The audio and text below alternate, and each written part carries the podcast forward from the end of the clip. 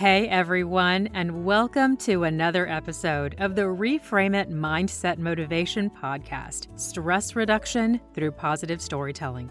My name is Erica R. Meyer, creator of Reframe It Mindset Motivation, and your host and storyteller for this podcast. Remember, in each episode, you are the main character, and I drop you in the middle of a challenging or potentially stress inducing scene or scenario and guide you toward practicing positive mindset, positive action, or reframing.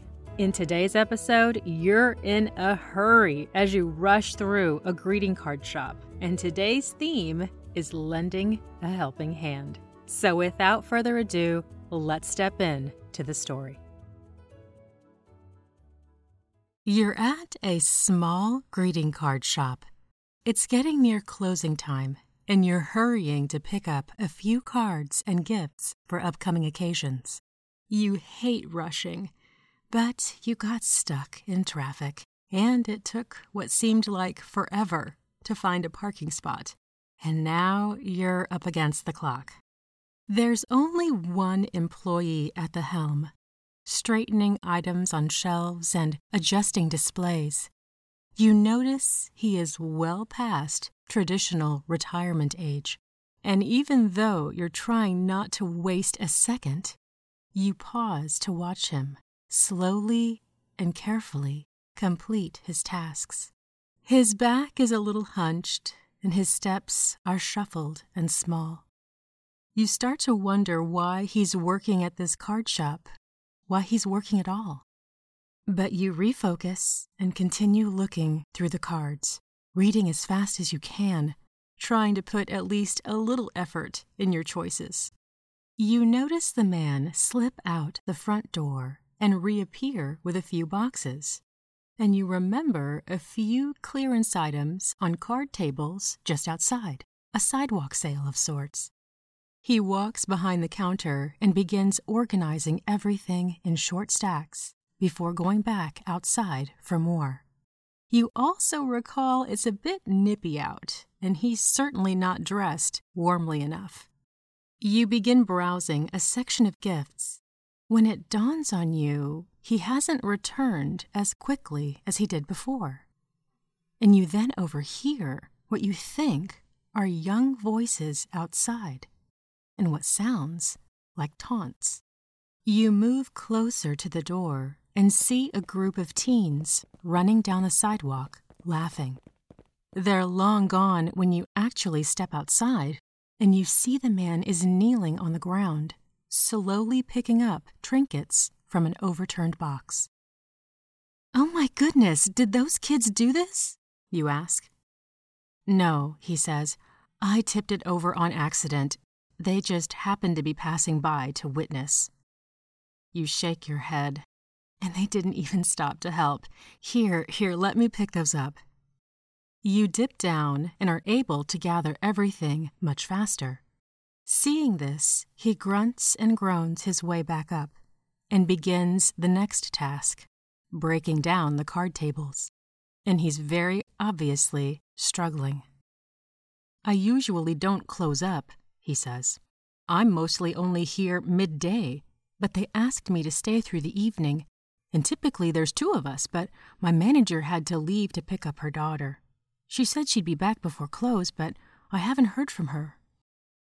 Listen, you go inside and get warmed up again, you say. I can break all this down for you and bring these tables in. Oh, no, no, no, that wouldn't be right. It's my job to do this. Please, I insist. It's no trouble. How about you go in and start ringing up these cards for me? You hand him the stack in your hand, and he nods. That I can do. You swiftly break down the tables. Yes, they're on the heavier side, but you manage just fine. You carefully drag each one inside, and he directs you where to place them. When you finish up, he hands you your bag of purchases and gives you the final total. Thank you for helping me today, he says. I didn't want to say anything, but my shoulders have been hurting a little today, and I really don't know if I would have managed to get those tables inside. I've been helping my wife out of her chair more often these days, and I think it's catching up to me. I am happy I was here to help, you respond. And here I thought I was going to keep you late, me rushing in last minute. No, it looks like the good Lord sent you in just in time. As you drive home, you think back to the frustration of being stuck in traffic on the way to the shop and not being able to quickly find a parking space when you got there. And it becomes crystal clear how it was all orchestrated for good reason. Later that evening, when you start to empty the shopping bag, you find something extra at the bottom a wooden ornament that's a figurine of two people, one with their hand stretched out to help the other. A small note is attached. Thank you again for lending me a helping hand today. It reads, Your kindness will not be forgotten. You immediately take the figurine out to your car and hang it from your rearview mirror. And you whisper to yourself these words to remind me that little frustrations may sometimes be disguised as something much greater. And with that, it's time to leave today's story and to step into the next segment a deeper dive into the message of this episode, where I leave you with a few questions for reflection, an opportunity to consider how you might actively apply the story's message to your day to day life. Let's kick it off with the first question How often do you get unnerved, stressed, or angry when you are delayed due to traffic or parking related issues? Knowing that such issues are typically out of our control, what is a healthy way to react in the future?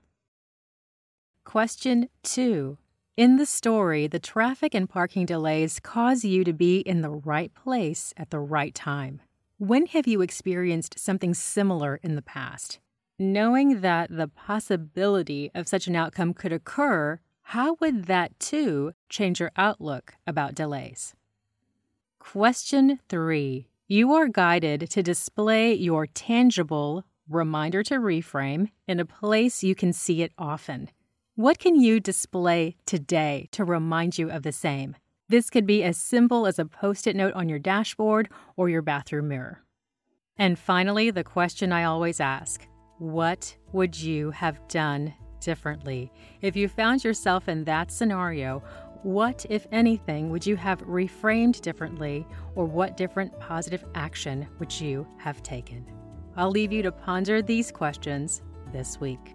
And friends, that fully concludes this week's episode. For more tools for everyday stress reduction, be sure to check out reframeitmindsetmotivation.com.